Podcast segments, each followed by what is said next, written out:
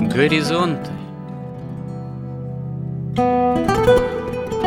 Авторская рубрика протерея Андрея Спиридонова и Георгия Лодочника Люди, явления, события –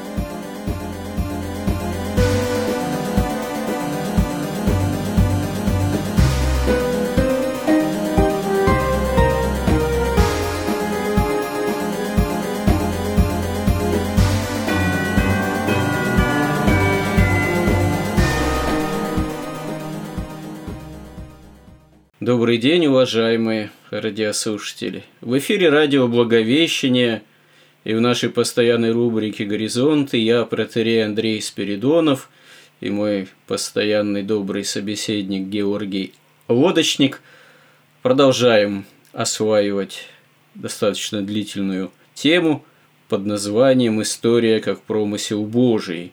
Говоря о прошлом, говоря о древности – Одновременно мы периодически э, так получается, что говорим и о современности, потому что понятно, что современность наша, она тоже прямо связана и с прошлым, и с недавним, более-менее относительно недавним прошлым, и связана она также и с древностью – потому что независимо от того, как история развивается линейно, или, как это говорится, по спирали, несмотря на то, что в истории, наверное, можно найти какие-то своего рода границы, сломы, скажем так, когда одни цивилизации фактически сходят с арены мировой истории, но в истории, наверное, все-таки нет каких-то, скажем так, перерывов, которые, ну, можно так прямо обозначить и сказать, что в это время ничего не происходило.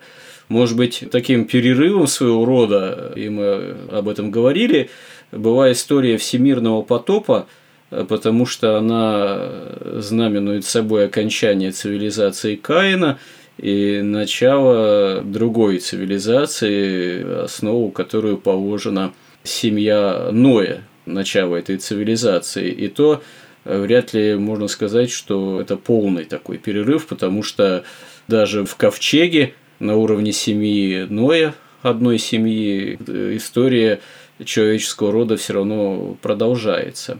И вот когда мы говорили о древнем мире, мы фактически уже затронули тему Вавилона как цивилизации и подошли к истории Авраама, об Аврааме нам еще надо будет поговорить, э, потому что это очень, конечно, тоже знаменательный такой период в истории человеческого рода, потому что сама личность Авраама, она очень хорошо можно сказать, э, раскрывает тему вообще, что такое роль личности в истории, какой колоссальной роль личности может быть.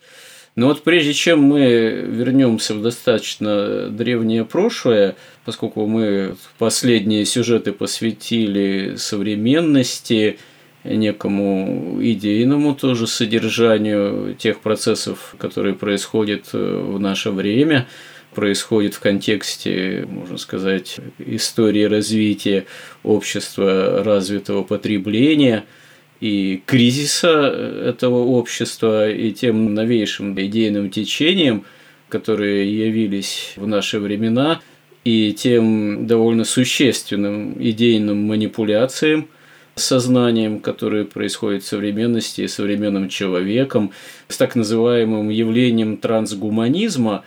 И вот здесь э, возникает необходимость, несколько подытоживая, поговорить, дать некую оценку все-таки нашему недавнему прошлому, вот, истории Советского Союза. По историческим меркам, в общем-то, достаточно краткого периода, потому что, ну, если брать в собственном смысле историю Советского Союза, это 70 лет.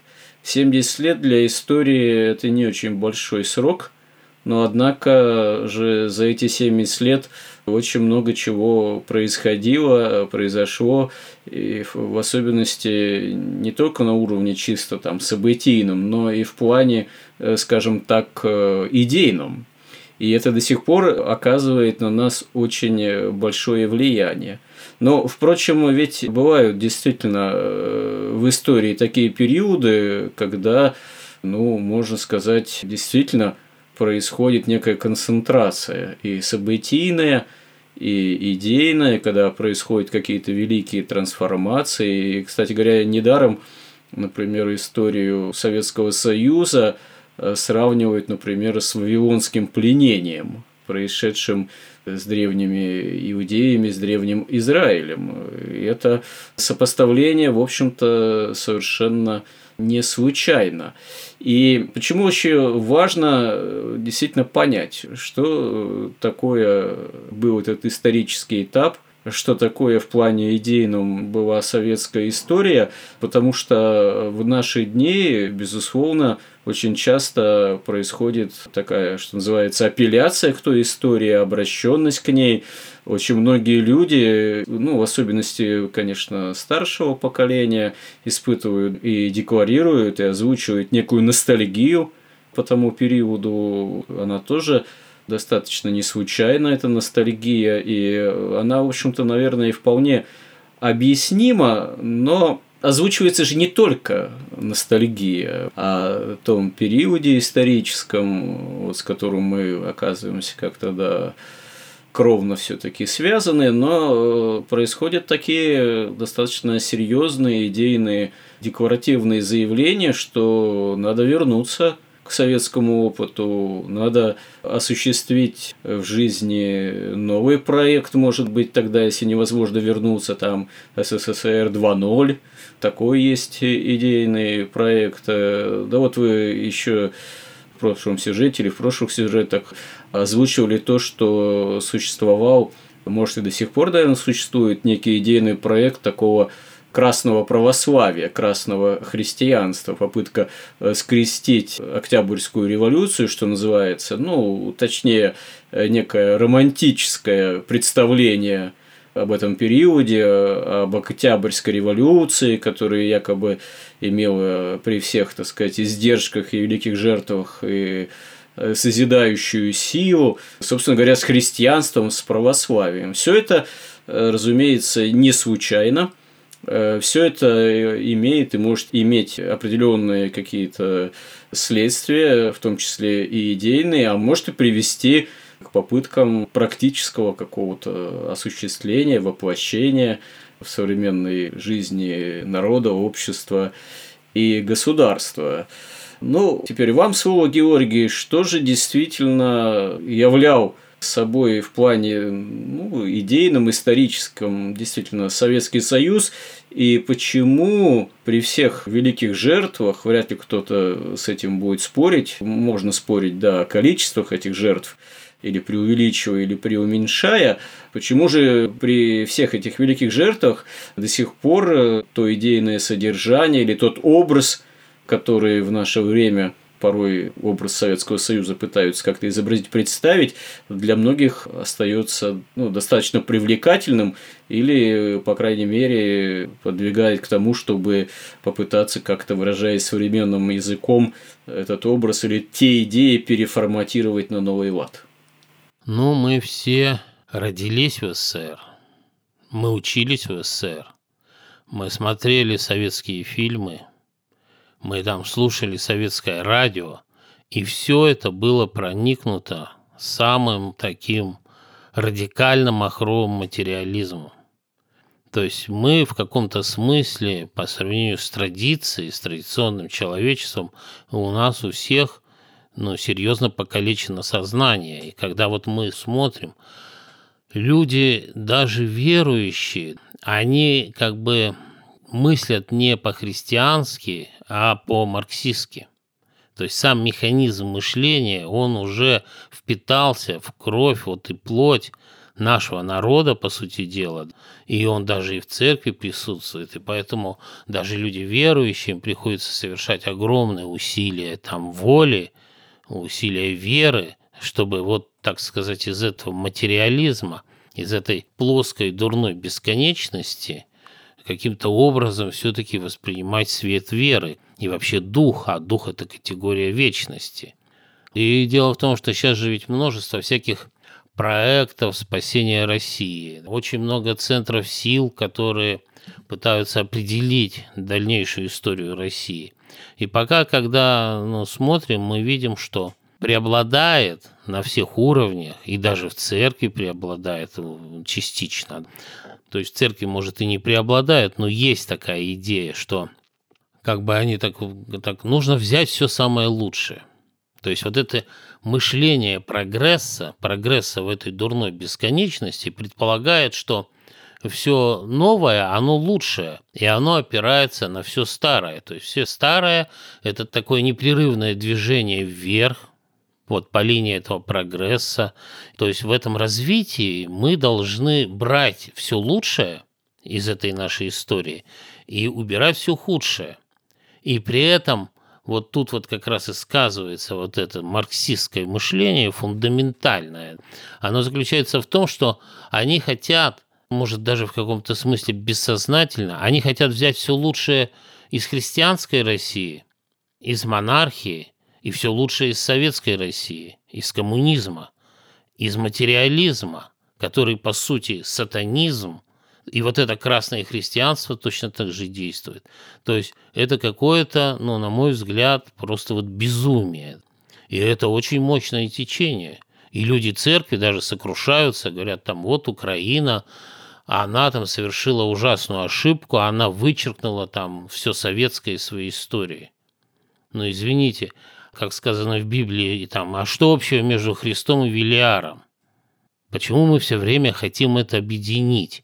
Ну, почему, я уже сказал, как мне кажется, потому что мы покалечены материализмом на самом фундаментальном уровне, потому что все же было запрещено.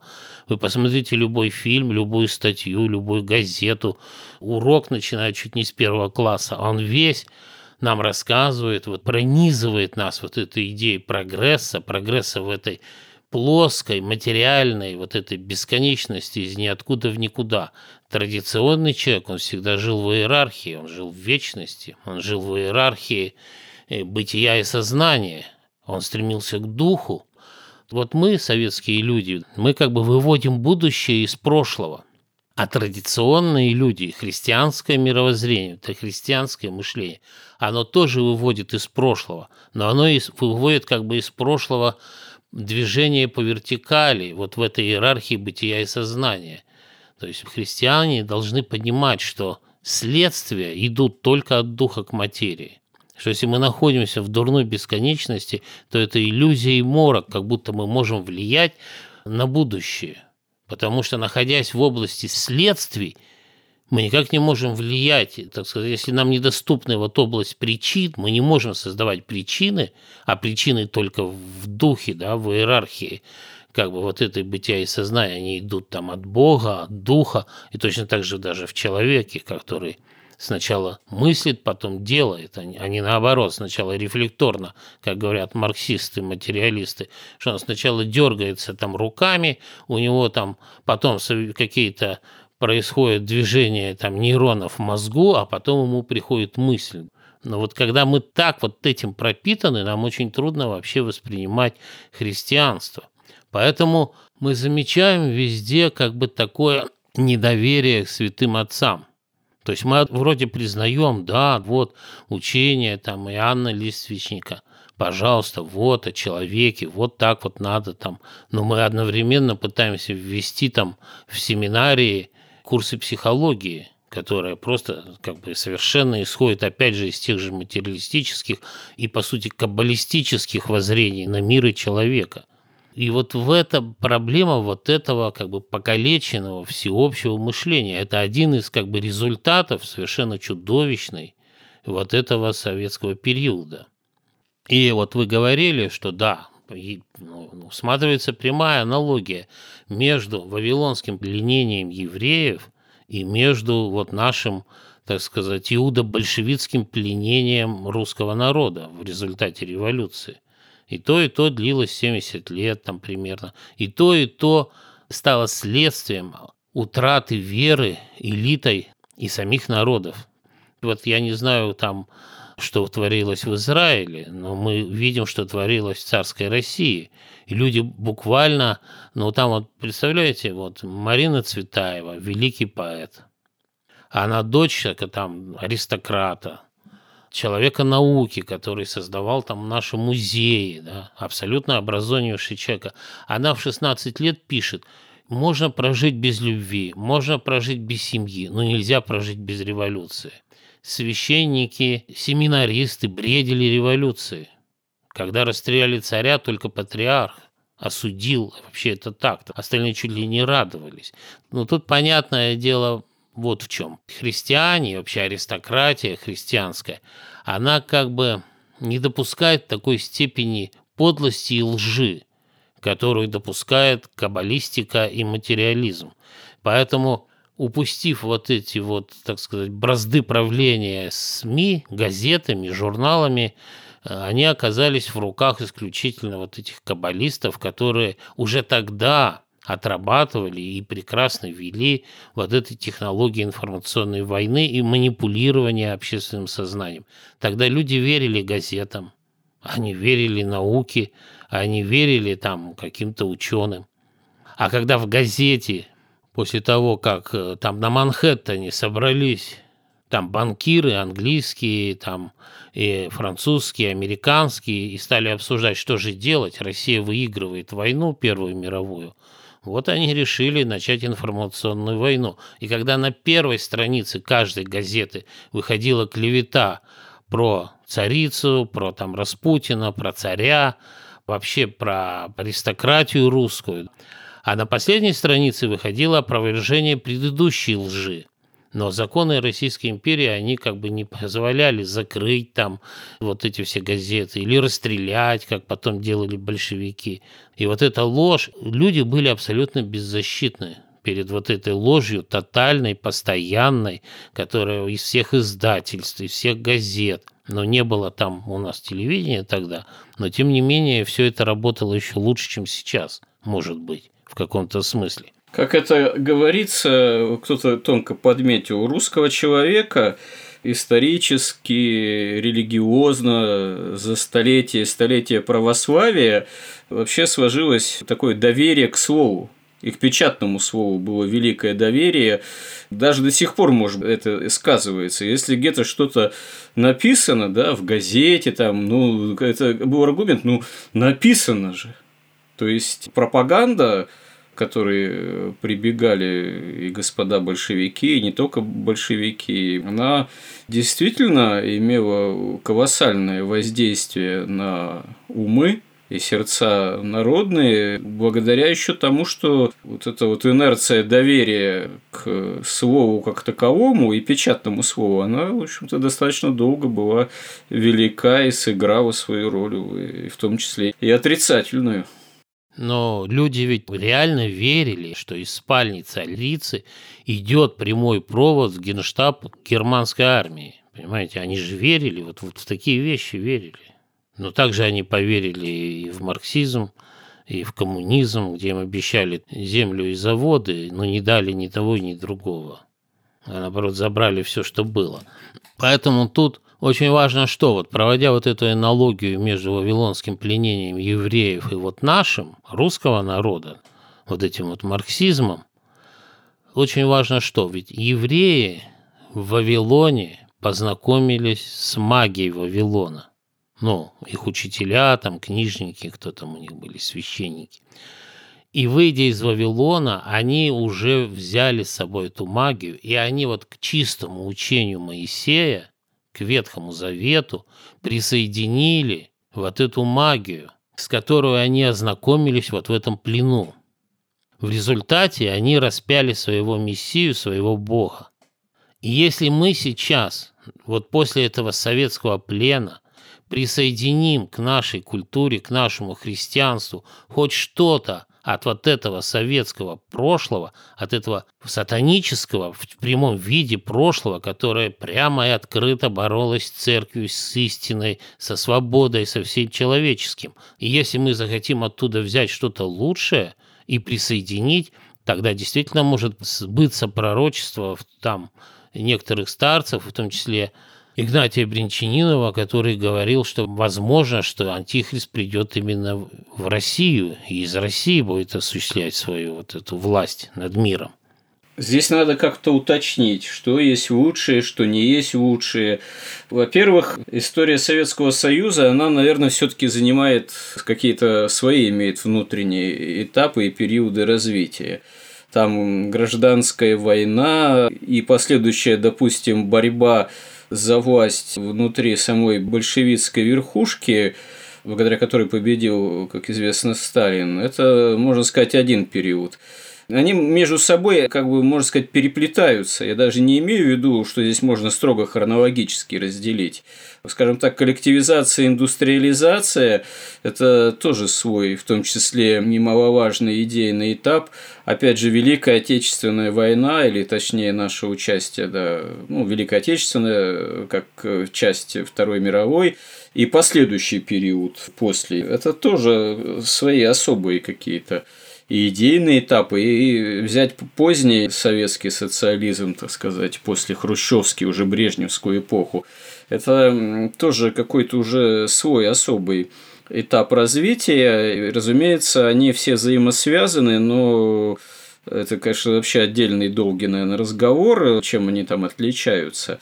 Очевидно, что при том, что тут такое тоже идейное переплетение, при том, что изначально господа большевики, они в большинстве своем бредили мировой революцией, и для них эта идея, так сказать, была определяющей, хотя она, в принципе, оказалась неосуществимой, и тому же товарищу Сталину пришлось, в общем-то, созидать, строить империю советскую. Это было имперское строительство, которое обеспечивалось тоже определенной и внутренней идеологией. И нужно же тоже иметь в виду, что Тут, знаете, любая империя, кто бы не возглавлял ее строительство, будь это Атаксеркс или Новохудоносор, или, так сказать, римские императоры – или уже христианские императоры, как западные, так и восточные, или уже, как говорится, красный советский царь типа Сталина, они в контексте этого строительства все равно будут иметь в виду и включать в себя и некоторые, как это сейчас, знаете, говорят, созидательные проекты. Вот созидательные проекты того времени.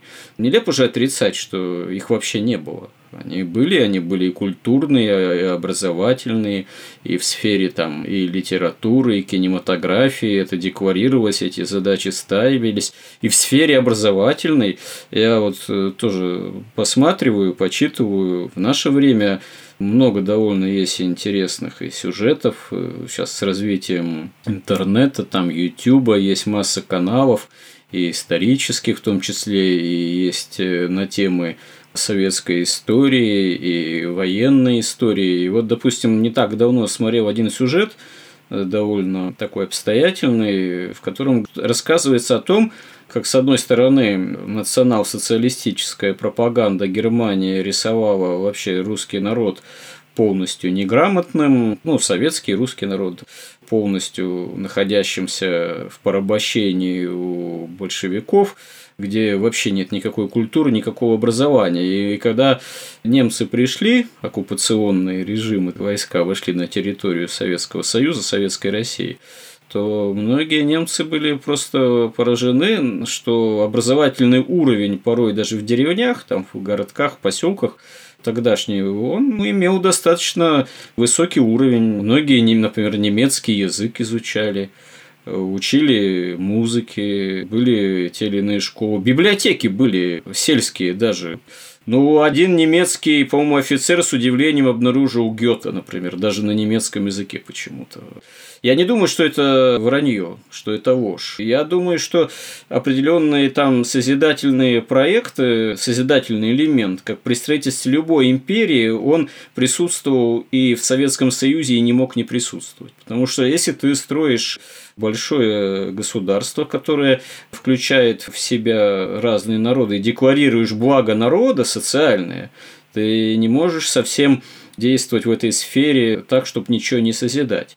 Поэтому тут, как говорится, очень непростая все равно ситуация в том, что когда, допустим, вы говорите или мы будем декларировать, что вообще надо отказаться от всего, того, что было в принципе в Советском Союзе. Но там были элементы просто элементарного социального, культурного созидания, как, наверное, во всякой империи они были. Другое дело, что основная эта идеология была безбожная, основная идеология была материалистическая, коммунистическая и так далее. Другое дело, что как кто-то тоже верно подметил, что пафос, идейный, с которым это осуществлялось господами большевиками, коммунистами, он был чуть ли не религиозный. То есть это был, безусловно, материализм, безбожный материализм, но он осуществлялся с почти религиозным пафосом. Это сатанический пафос, религиозный, сатанизм тоже религия. Вы правы, в принципе, да. С точки зрения чисто христианской, это будет в конечном счете религиозность ложная и религиозность сатанинская. Но понимаете, это многих людей прельщает это соблазняет. Отсюда это романтическое отношение, ностальгическое к Советскому Союзу-то и берется, потому что это была уже на поздних в особенности этапах имперская стабильность, имперское ощущение некого безопасности и хоть какого-то благополучия, уже развившегося, несмотря на проблемы там с дефицитом и так далее. И это осуществлялось с религиозным таким пафосом мобилизующим, хотя уже в поздние советские времена, конечно, подыстощился уже этот мобилизационный пафос, стало уж слишком очевидно, что он не работает. Вот. Но, понимаете, когда мы, как христиане, начинаем прямо вот это как-то тоже декларировать, что в плане, собственно говоря, истинности Советский Союз все-таки никуда не годился потому что это все равно безбожная идеология, и этот материализм и безбожие, антихристианство, оно все равно так или иначе почти всю жизнь-то и пронизывало. Но для многих наших оппонентов или даже слушателей это может быть такой слишком вызывающей, что ли, неприемлемой декларацией, оценкой Советского Союза. Опять же, нам будут возражать, а как же быть вот с теми великими свершениями, великими стройками и созидательными проектами и достижениями приведут в пример советское кино приведут примеры лучшие образцы советской литературы. Хотя многие эти образцы, на самом деле, они ну, находятся в оппозиции. Я не знаю, просто недавно читал биографию Василия Шукшина в серии «Жизе». Ну, это же действительно один из, так сказать, талантливейших наших режиссеров, актеров и писателей, самое главное. Другое дело, что он очень сильно распылился в этих трех амплуа, хотя ему многие его близкие друзья говорили, занимайся ты лучше писательством, брось ты это кино. Но это уже другая тема. Но он был во многом идейно оппозиции. Ну, внутренне находился, не только, может, внутренне в определенной оппозиции, так сказать, советской идеологии, советской власти, но при этом все равно работал и не только он, это уж просто, к примеру, в системе все равно отношений внутри этого советского общества, советской культуры в том числе.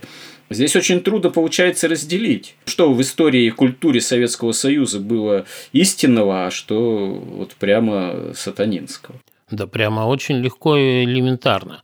Вот если мы будем руководствоваться вот этим сейчас повсюду торжествующим принципом, причем исключительно материалистическим или там каббалистическим, магическим, вот этой политической целесообразности, социальной целесообразности, экономической целесообразности, то все у нас будет очень трудно. Да.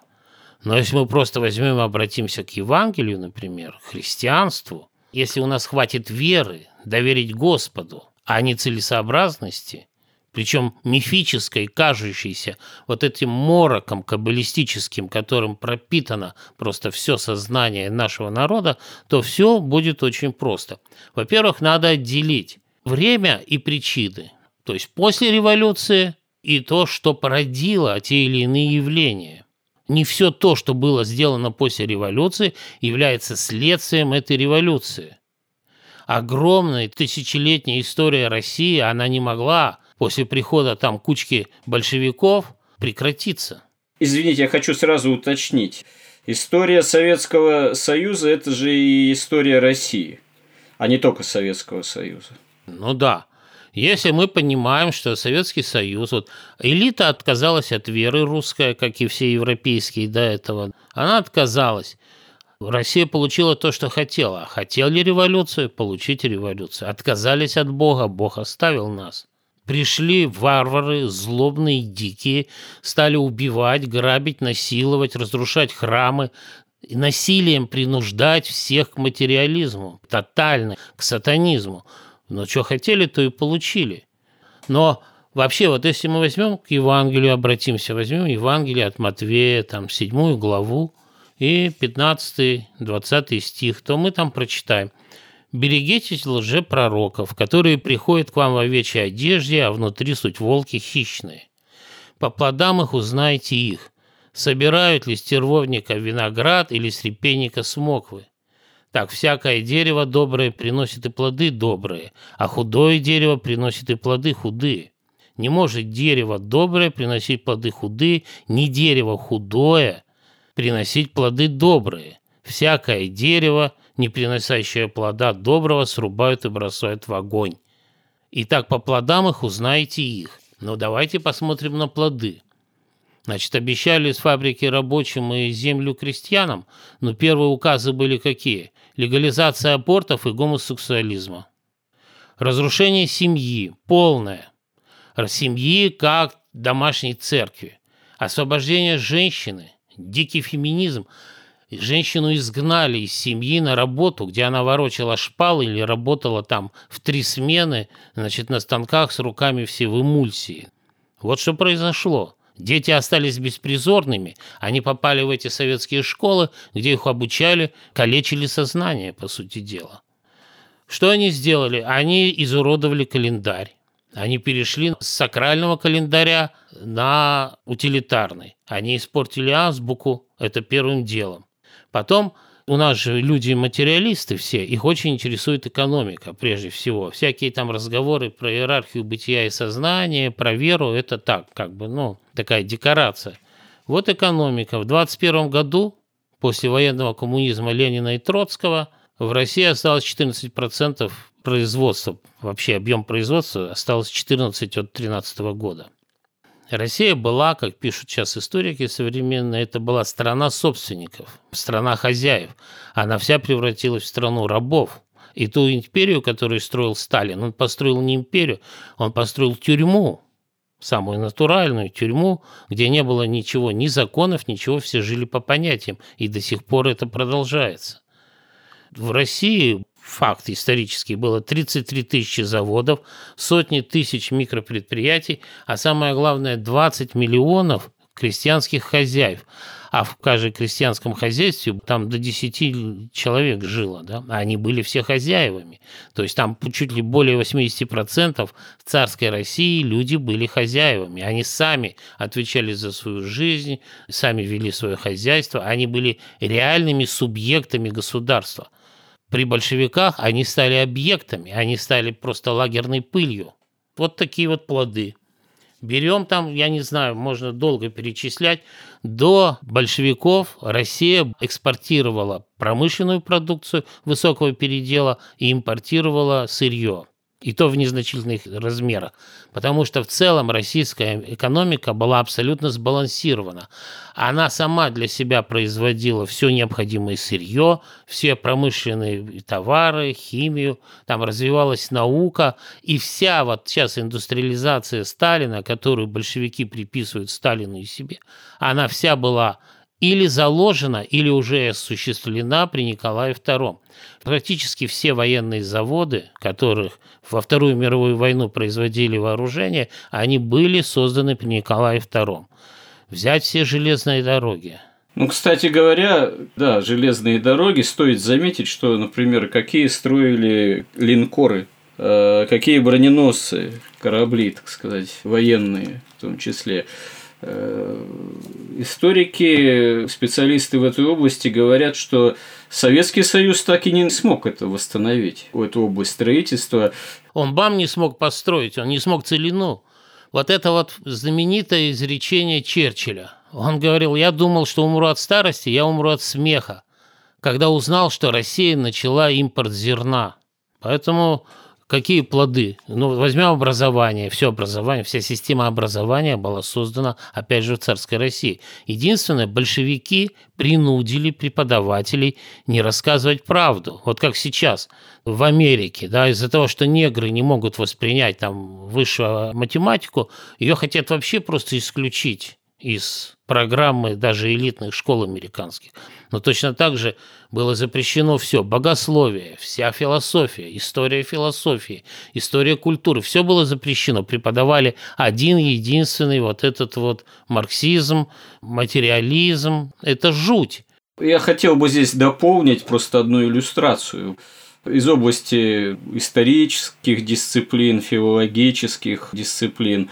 Поскольку всякое развитие богословских наук было под запретом, мы, например, в настоящий момент имеем то, что у нас фактически сейчас в современной России почти нет специалистов, например, в области патрологии учения святых отцов.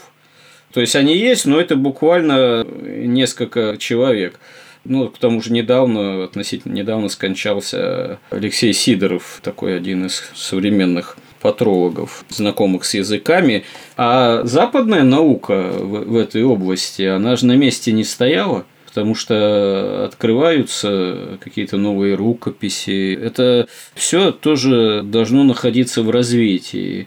И лингвистическая сторона знания древних языков, и знания новых открытий в этой области, знания новых теорий. И поэтому, поскольку это действительно был целый перерыв на всю советскую историю, мы, например, в этой области имеем довольно такую скудную, можно сказать, печальную картину. Но это к примеру, это, конечно, не только в этой области, но и в других тоже сказалось.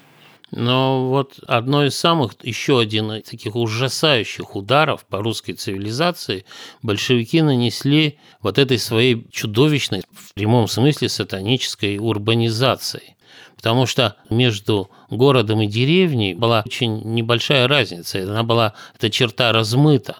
Многие предприятия находились в сельской местности. Москва, наоборот, называлась там большой деревней. То есть люди жили на земле.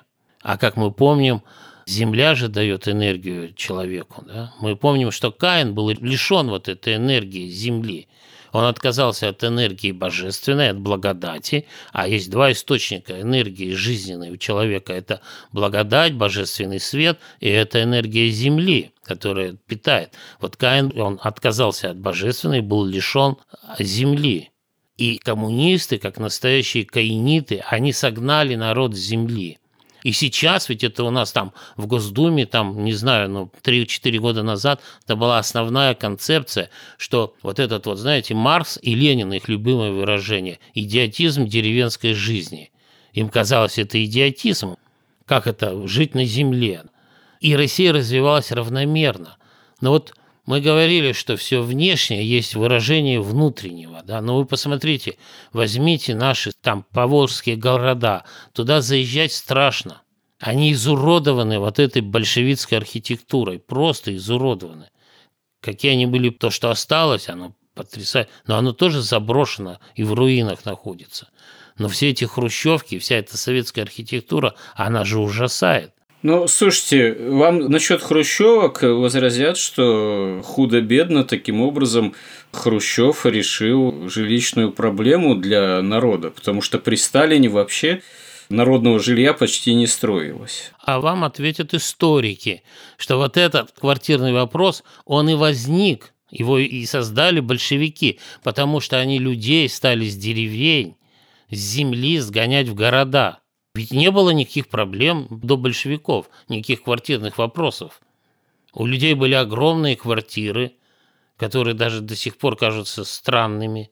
Вы зайдите в Петербург, как они называют, в парадное, в подъезды, потому что там осталось больше большевиков, можно представить, что там было до них. И так везде. Нам говорят, мы выиграли войну. Но мы выиграли войну, русские выиграли войну, не большевики выиграли войну. Мы отступали первое там время, пока все эти большевики, которые привыкли только воевать с детьми и женщинами, пока они не погибли. И пришли люди из деревень, настоящие люди. Ведь между войной и революцией прошло 20 лет. Это те же люди были русские еще не изувеченные вот этой целесообразностью и вот этим вот желанием соединить, значит, Виляра с Христом и создатели красное христианство или наоборот христианское красноту, вот я не понимаю, что они хотят. Соединить все лучшее, взять все лучшее в сатанизме, в материализме, в христианстве. Но христианство, поскольку оно истина, оно абсолютно самодостаточно – Ничего нам не надо туда привносить. Нам надо взять Евангелие, взять святых отцов и просто начать жить, как там написано. И ничего не надо соединять. Они говорят, ах, будет разрыв. Какой разрыв? История России, как история евреев, она непрерывна. Их пленили на 70 лет, у нас было 70 лет советская ига, а сейчас какое-то безвремение вообще. Никакого разрыва.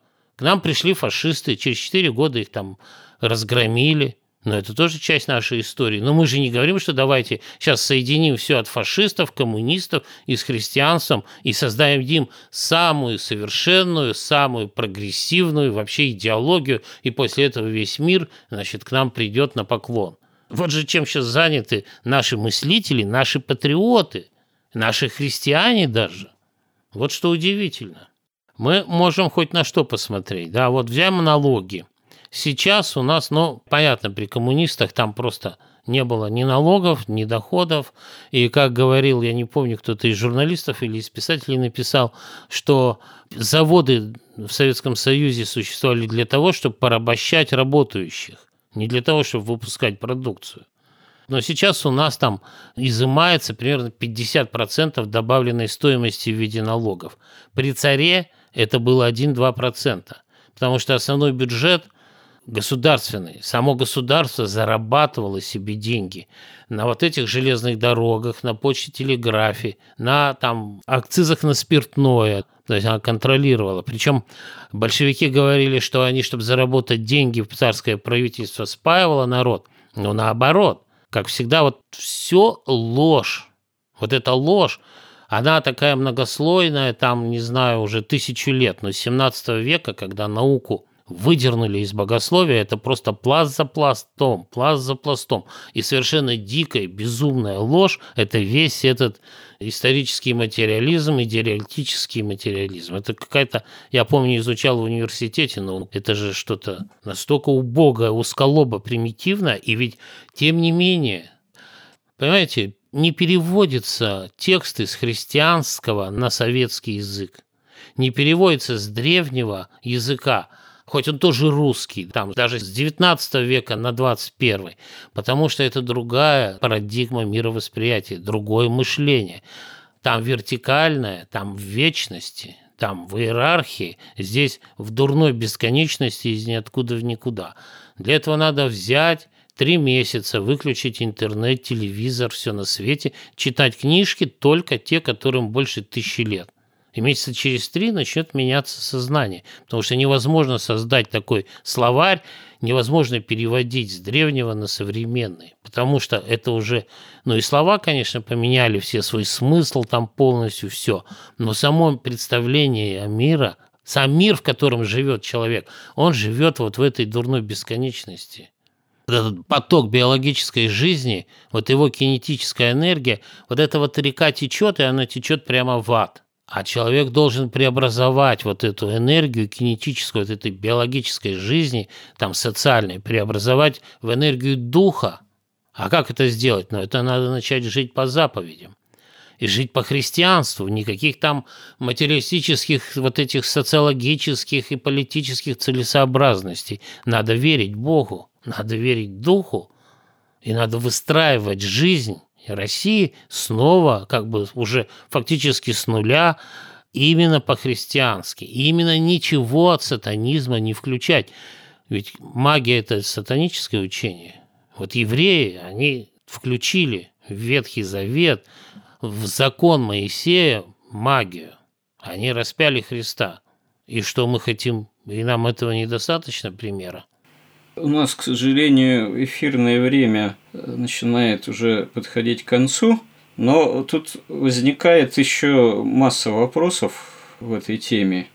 И они все как-то упираются да, в такие идейные составляющие, в том числе в отсутствие, скажем так, в современных общественных, ну, общественной жизни, политической жизни в том числе, какой-то внятной идейной же постановки вопроса вот о том, о чем сейчас была речь. Можно сказать, что вот даже если взять то, что называется политическими партиями современными, вы бы смогли назвать какую-то реально существующую политическую партию, которая там, не знаю, пытается там в Думу, не знаю, государственную пробиться, которая имеет какой-то электорат, который имеет какую-то внятную, ну, идейную же, общественно там политическую какую платформу, которая вот формулировала бы эти вещи, или которая была бы, собственно говоря, христианской. У нас есть вообще хоть одна какая-то политическая сила или партия, которая бы действительно предлагала идейные какие-то постулаты, имела бы идейную, что называется, платформу, прямо соотнесенную именно с христианским миропониманием. И как с этим быть? Понимаете, у нас полностью реализована вот эта масонская идея что религия – дело совести отдельного человека. Он может верить во что угодно. Но государство светское, то есть оно полностью контролируется финансистами, вот финансовой каббалистической целесообразностью, нужно обеспечить приход Антихриста, а вы можете верить во что угодно, пока вас там не начнут ставить вам вот эту печать, без которой нельзя ни покупать, ни продавать.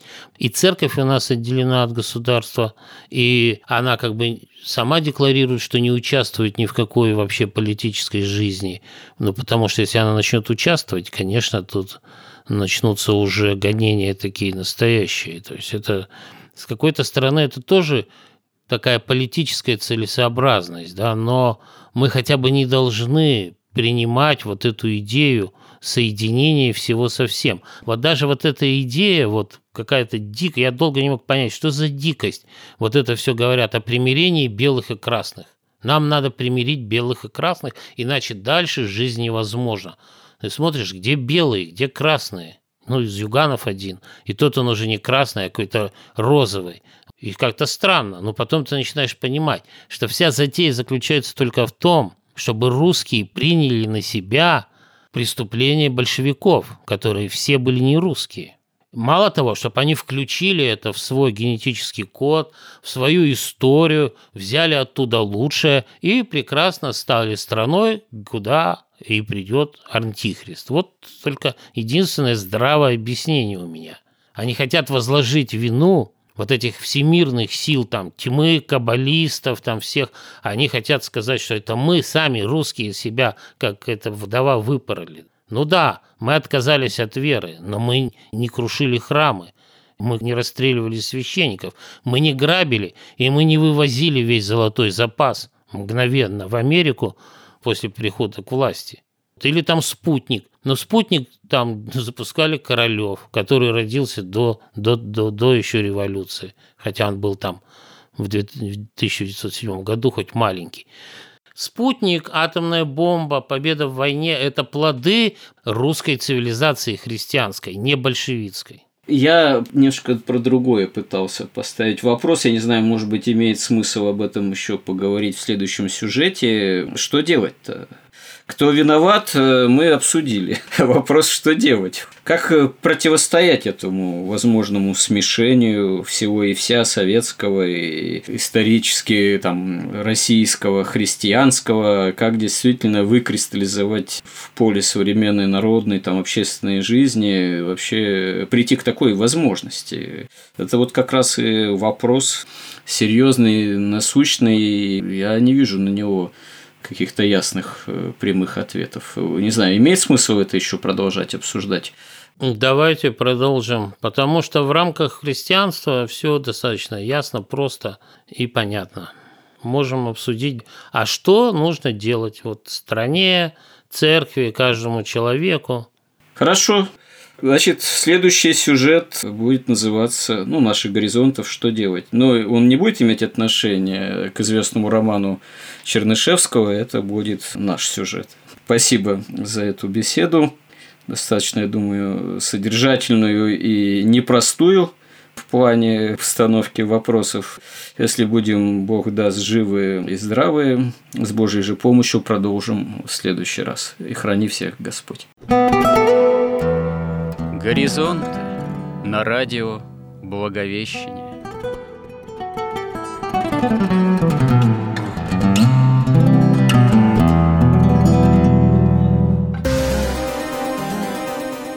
Разговор вели протеерей Андрей Спиридонов и Георгий Лодочник –